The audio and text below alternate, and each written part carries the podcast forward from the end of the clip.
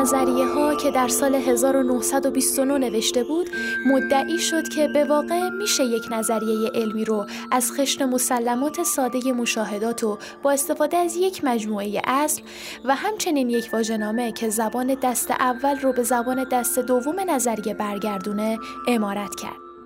اما اون تصریح می‌کنه که برای استفاده مشروع از اون نظریه این تعاریف ضرورتی ندارن. ترسیم این که چنین تعاریفی رو چطور می‌تونیم دوباره بسازیم صرفاً جنبه آموزشی داره. بخشی از این آموزش نشون دادن اینه که چطور چنین کاری ممکنه چرا که راسل، کارناپ و دیگران گویا برام بودن که ما می‌تونیم این کارو بکنیم و باید بکنیم. اما بخش دیگه این آموزش سبقه سلبی داره. رمزی فکر می‌کرد این پروژه عملی نمیشه. نظریه های علمی هم برای اعضای حلقه مسئله ساز بودن. مثلا نظریه جرم چطور متحول میشه یا ارتقا پیدا می‌کنه. طبق روایت مبتنی بر تعریف مشخص که مورد قبول حلقه بود گویا هر بار که نظریه دستخوش تغییر میشه ما معانی اصطلاحات به کار رفته تو نسخه های سابق نظریه رو تغییر میدیم یا اساساً به موجودیت های جدید و متفاوت ارجاشون میدیم به زعم رمزی این نشون میده که واژه‌نامه صرف کافی نیست مگه اینکه به یک نظام اولیه متناهی دلخوش کنیم که در نسبت با خود نظریه به مراتب کمایه تره.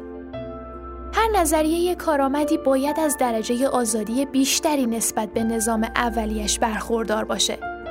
داشتن یک نظام ثانویه یک نظریه علمی وجهی نداره مگه اینکه فهرستی از واقعیت‌های کنونی رو پشت سر بگذاره. یعنی رمزی نشون داد که پروژه کارناب همونطور که از کتاب ساخت منطقی جهان کارناب مربوط به سال 1928 استنباط کرده بود رو میشه به سرانجامی رسوند. اما به هیچ عنوان پروژه مطلوبی نمیشه. سپس اون روی کرده تازه ای رو انتخاب کرد که کارناپ و همپل اون رو توی دهه 1950 و بعد از اینکه معلوم شد روی کرده مبتنی بر تعاریف اکیدشون به واقع دچار محدودیت اتخاذ کردن. ما می‌تونیم نقش اصطلاحات نظری همچون الکترون رو توی یک عبارت طولانی و پیچیده سوری که هم اصطلاحات نظری و هم مشاهداتی رو شامل بشه به بیان در بیاریم. این جمله اینطور شروع میشه که چیزایی هستن که ما الکترون مینامیم که فلان و فلان. سپس ماجرایی راجع به اون الکترون ها تعریف می‌کنه. ما به خاطر این ماجرا فرض رو بر وجود داشتن الکترون ها می‌گیریم. درست همونطور که با شنیدن این ماجرا که روزی روزگاری دختری بوده که فلان و فلان فرض رو بر وجود داشتن اون دختر می‌گیریم. هر الحاقیه‌ای به این نظریه باید در چارچوب چشمانداز سوری انجام بشه که میگه دست کم یک الکترون وجود داره.